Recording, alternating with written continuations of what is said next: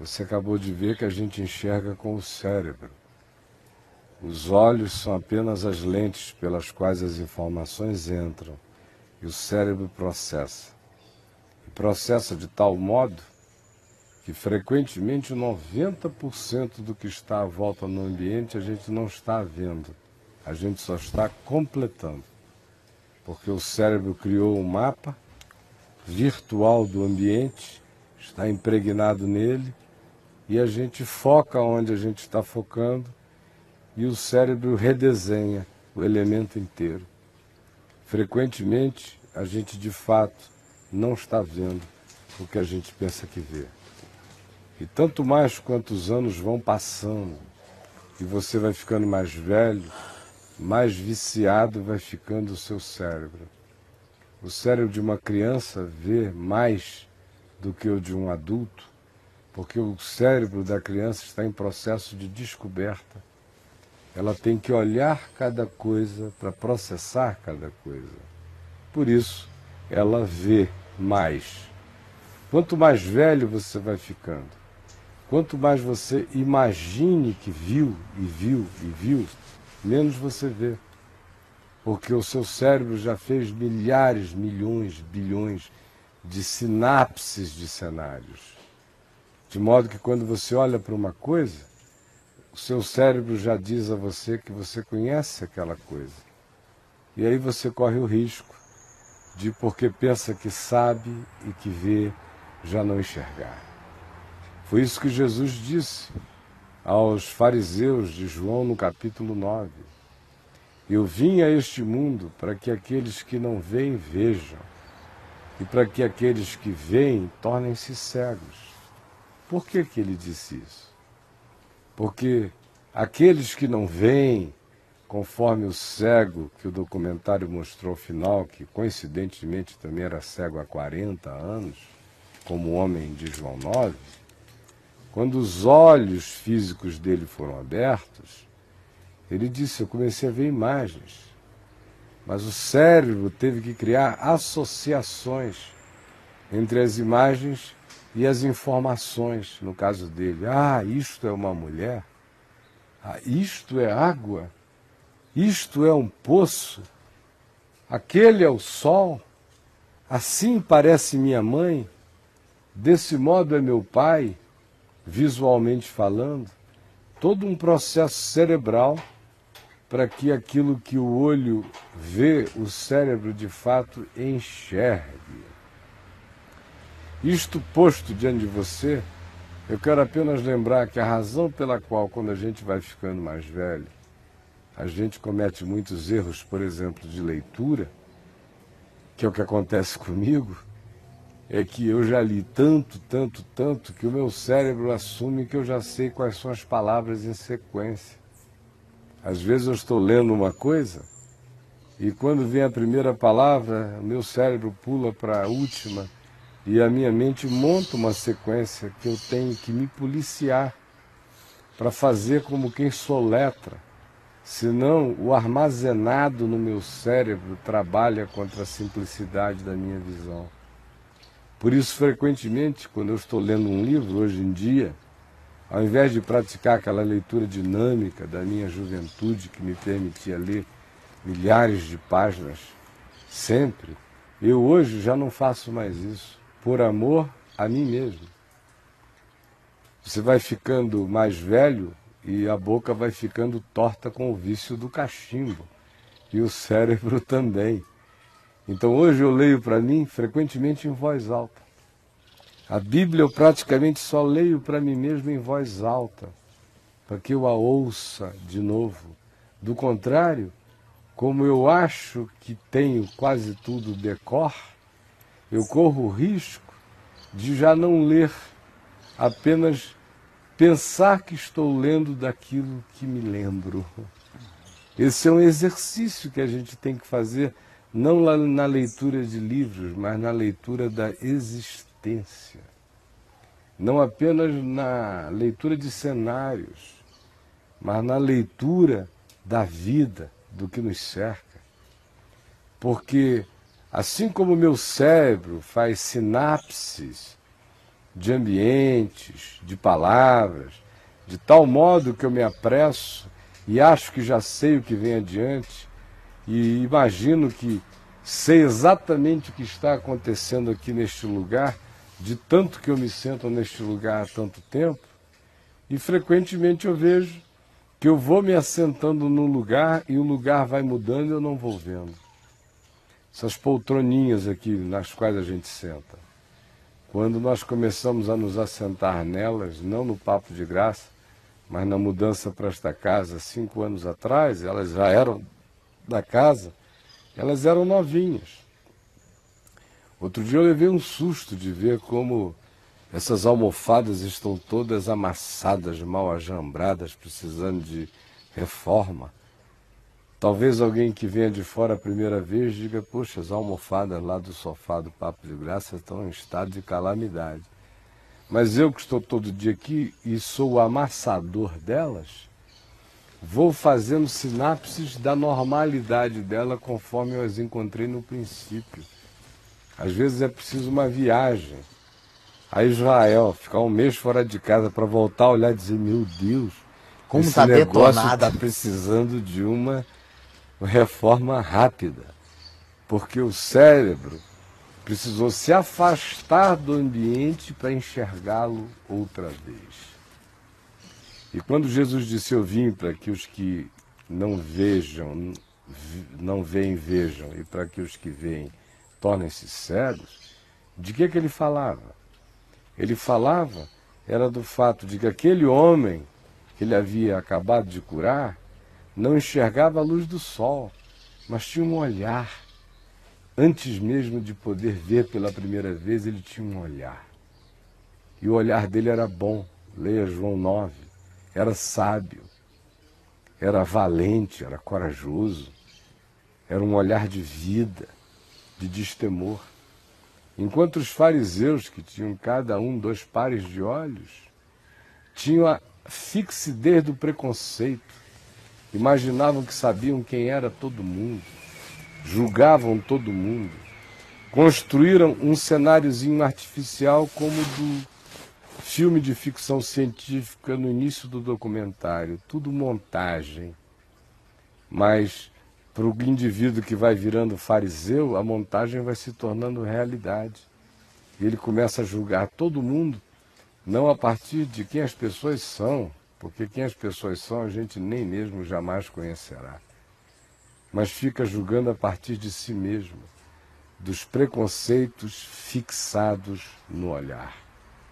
Eu quero ler um texto no Evangelho de Marcos, no capítulo 8, do verso 22 ao verso 26, que diz assim: Então chegaram a Betsaida e lhe trouxeram um cego, rogando-lhe que o tocasse.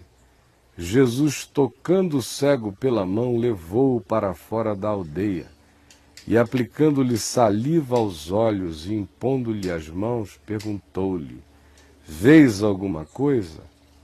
O cego, recobrando a vista, respondeu: Vejo os homens, porque como árvores os vejo andando.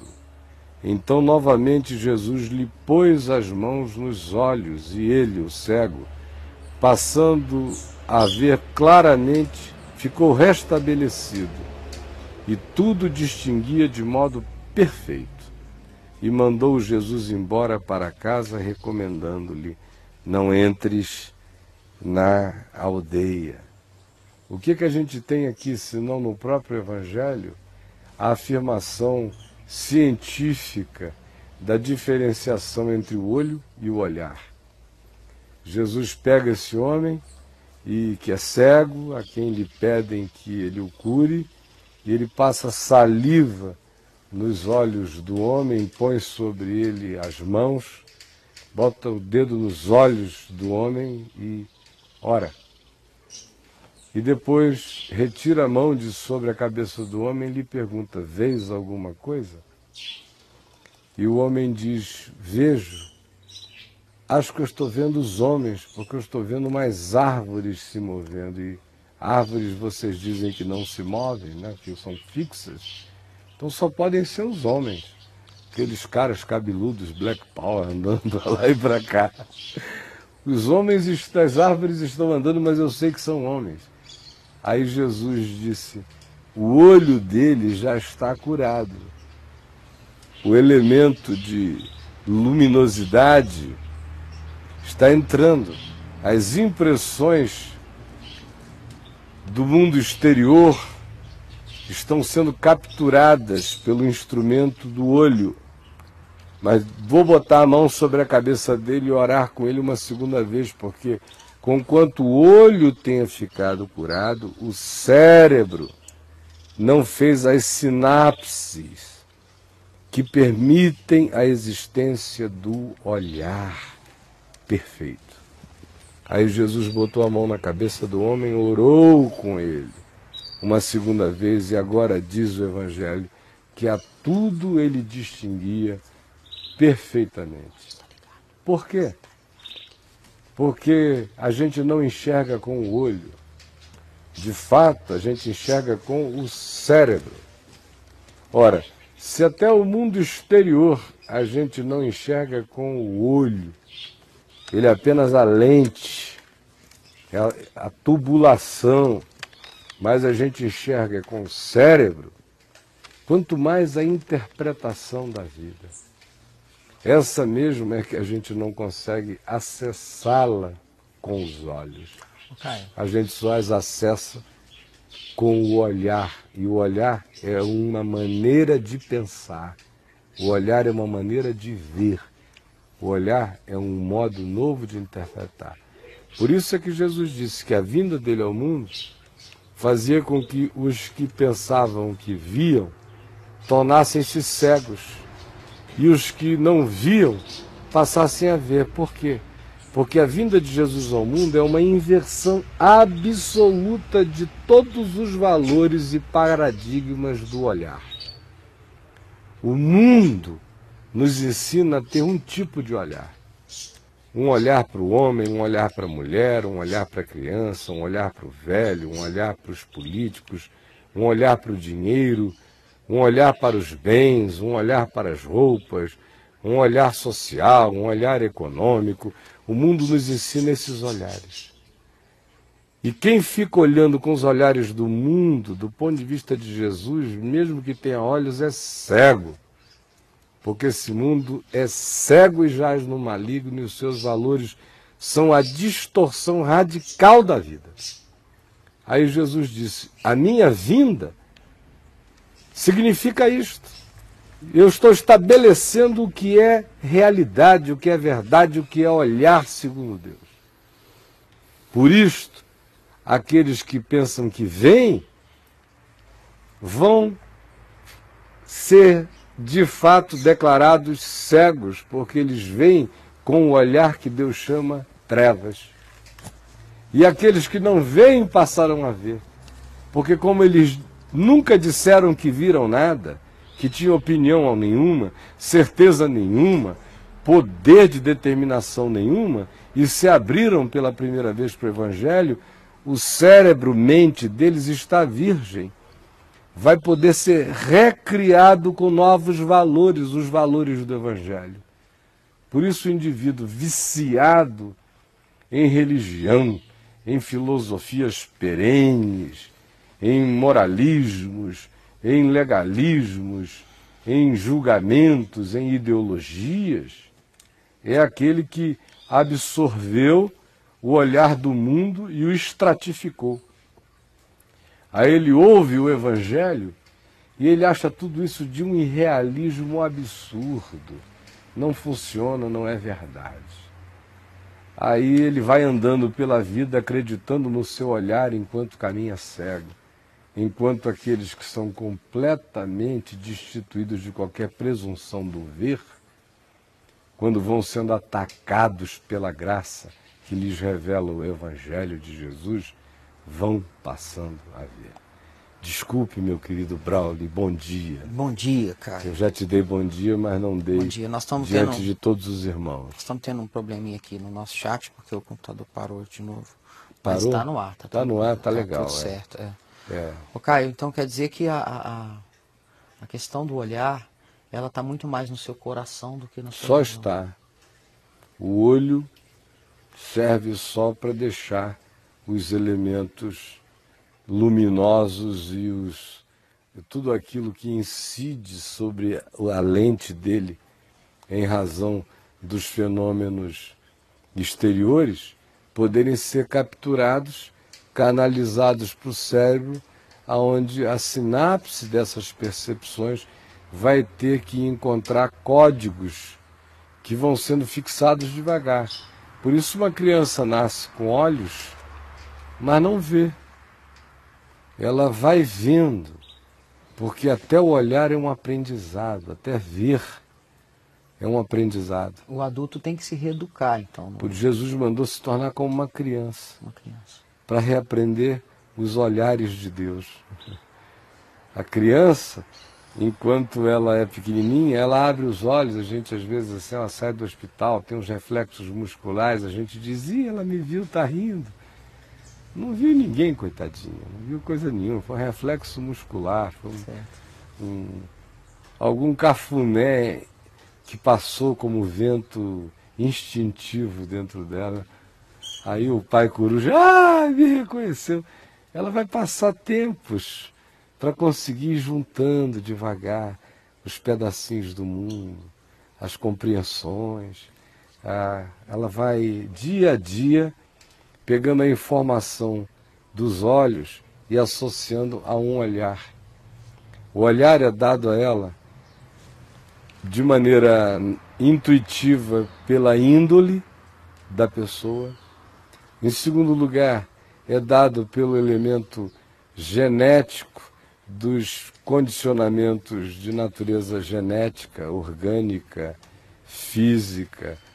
É, é dado pela, pelo mesmo condicionamento ainda físico, pelas memórias celulares, pelas transferências de informação do código básico dos pais para os filhos. Aí chega um outro momento em que ela começa a olhar a partir do próprio olhar dos pais, que dizem isto pode, isto não pode, isto é perigoso, isso não é, vai aqui, não vai ali, cuidado, isto queima.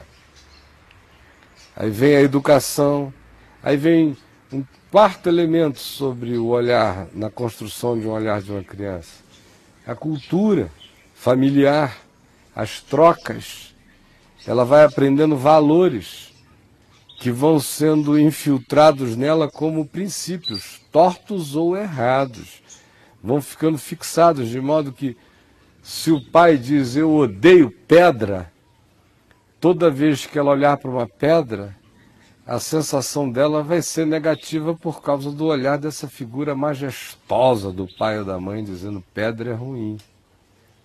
Então, a cultura vai se formando. Se os pais são preconceituosos e falam mal dos vizinhos o tempo todo, ela vai desenvolver um olhar que não vai ver os vizinhos. Ela só vai interpretar os vizinhos pelo olhar dos pais. Vai se fixar nela.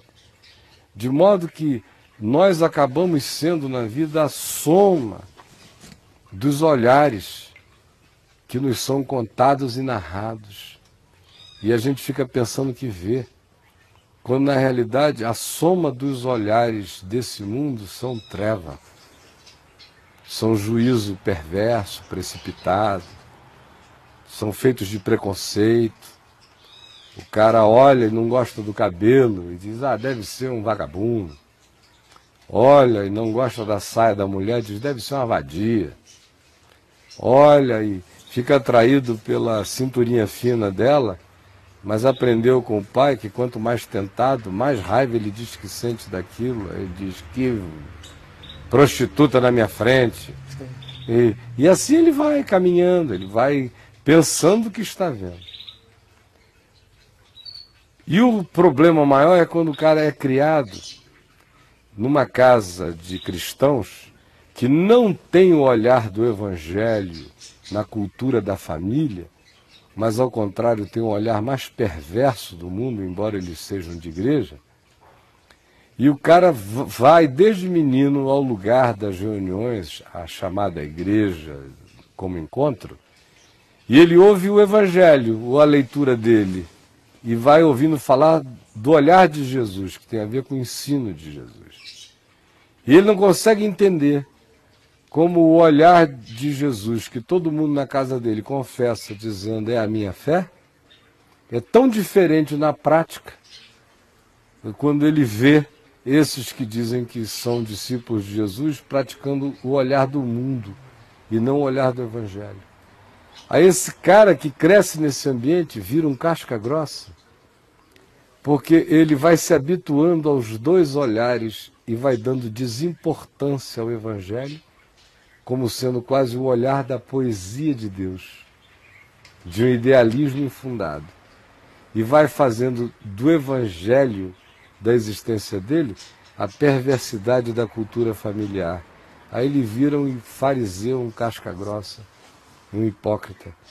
Por isso, para Jesus era muito mais fácil curar o olhar dos publicanos, dos pecadores e das meretrizes, porque eles viviam sob a certeza de que o olhar deles era errado, porque todo mundo dizia que eles eram errados mesmo, eles só insistiam no caminho deles, que era o caminho errado. Mas pela acusação de todos, eles sabiam que eles eram os equivocados, eles eram os pecadores. Aí quando vem Jesus e anuncia-lhes o Evangelho, eles não tiveram relutância quanto a dizer será que isso é verdade ou não é verdade, porque eles sabiam que amor era bom, que verdade era bom, que misericórdia era bom, que tudo isso era bom, até porque eles eram considerados a antítese das virtudes. Abraçaram com muito mais facilidade e abraçam, diferentemente do fariseu casca grossa, que cresceu num ambiente cultural familiar perverso, acostumado a ouvir as escrituras e saber de Deus como informação, ou seja, ter olhos para a Escritura, mas não ter o olhar da revelação da palavra para interpretar a vida. Esses é que resistiam, resistiam, resistiam e resistem. De modo que tem gente vendo ali, a gente, com os dois olhos no, no meio da cara, mas cegos de todo olhar. Com Bíblias na mão, lendo há muito tempo, sem nunca terem desenvolvido o olhar do Evangelho porque eles não fizeram a sinapse do Evangelho na mente. Para que a gente enxergue a vida conforme Jesus, a gente tem que ganhar a mente de Cristo. Para ganhar a mente de Cristo, só se os nossos pensamentos e todos os nossos códigos interpretativos forem rechecados um por um e sejam rechecados um por um todo dia porque, como eu disse, o sofá já esteve novo. Com cinco anos ele está velho, as coisas mudam. Todo dia eu tenho que olhar de novo. O Braulio de ontem pode não ser o Braulio de hoje. Eu podia ter te fixado ontem num olhar ruim e deixar de te ver hoje, depois de uma noite inteira de choro e de arrependimento, um Braulio novo, só porque eu fixei o Braulio ruim eu não enxergo mais o Braulio mutante. Então, na vida, eu preciso todo dia, para ter a mente de Cristo sadia em mim, eu não posso me acostumar nem com aquilo que um dia eu aprendi como sendo evangelho. Eu tenho que pegar o evangelho todo dia e me transformar pela renovação da minha mente, porque ele tem sempre visões e percepções a serem aprofundadas na minha mente como compreensão da vida. Quando eu me converti aos 18 anos, eu vim das trevas para a luz. Mas desde que eu cheguei à luz, pelo amor de Deus, quanta luz mais me veio. Eu tinha só saído de treva total, entrei como o cego desse texto de Marcos 8, que os olhos foram abertos e eu comecei a ver os homens e vendo-os como árvores, porque eu os vi andando. Devagar, essa segunda unção, esse segundo toque, que tem a ver com a infiltração do Evangelho, reconstituindo os nossos valores, limpando o olhar dos nossos pais, do nosso olhar, limpando o nosso olhar da cultura viciada, dos nossos ambientes, limpando o olhar dos valores perversos desse mundo e refazendo a vida e o pensamento e o entendimento conforme o Evangelho. E esse é um trabalho cotidiano. A salvação do meu olhar é a garantia de que eu não me tornarei um indivíduo que ficará cego pela presunção de um dia ter visto alguma coisa. Todo dia, meu irmão, eu tenho que olhar tudo de novo. Porque não só eu me vicio com o ambiente, penso que estou vendo as coisas mudarem e eu não vi, como eu também posso me viciar em fixar as pessoas em determinados estados imutáveis e as pessoas são mutáveis, são mutantes, são capazes do arrependimento. Assim como também eu tenho que me descondicionar da ideia das conformações exteriores que fazem a gente nem conhecer uma pessoa pelo andar dela, ou pelo cabelo dela, ou pelo penteado dela, ou pelas roupas dela, ou pelo hálito dela, ou pelo tom da voz dela. A gente já prega em algum alfineta aquele indivíduo como uma peça no Museu de Paleontologia dizendo é assim que esse bicho é e a gente não permite que ele se renove ante os nossos sentidos. Aquele que não reenxerga a vida todo dia fica cego de um dia para o outro. Mudou tudo em volta dele e ele não admitiu a mudança. Continua andando no caminho anterior e cai no buraco e no precipício porque esse mundo é como aquela terra mágica e mítica do C.S. Lewis num livro chamado Perelandra. Ele era amigo do Tolkien, do Senhor dos Anéis. É. Então, o, em Perelandra, o C.S. Lewis construiu um mundo ficcional onde havia águas embaixo da terra, de modo que um dia você estava no vale, podia dormir no vale, no dia seguinte amanhecer no topo de uma montanha porque o elemento mutante líquido que estava, que subjazia, mudava e alternava todos os ambientes do dia para a noite. A vida é assim. E quem não sabe que vive em Perelandra, pensa que dormiu no vale, acorda na montanha, entra em pânico, diz: Meu Deus, o que, que aconteceu? Ou então, como dormiu no vale e não tem a coragem de encarar o monte do dia de hoje, sai andando pensando que está na planura, na planura do caminho e despenca-se num precipício, porque o vale virou montanha. A vida muda todo dia. Quem sabe disso renova o olhar no evangelho. Não deixa ninguém ficar fixado diante do seu olhar como um ser imutável. Não permite que circunstância nenhuma se torne imutável o indivíduo está sempre no processo de todo dia ver de novo. Guarda em si a desconfiança de que, que provavelmente quem não esteja no bem seja ele e enxerga tudo outra vez, não à luz das suas próprias opiniões, mas à luz do único olhar que não engana, que é esse olhar do amor de Deus segundo o Evangelho. Eu, hoje, meu querido Braulio, Diga não terei o tempo que a gente tem normalmente para ir até ao meio-dia.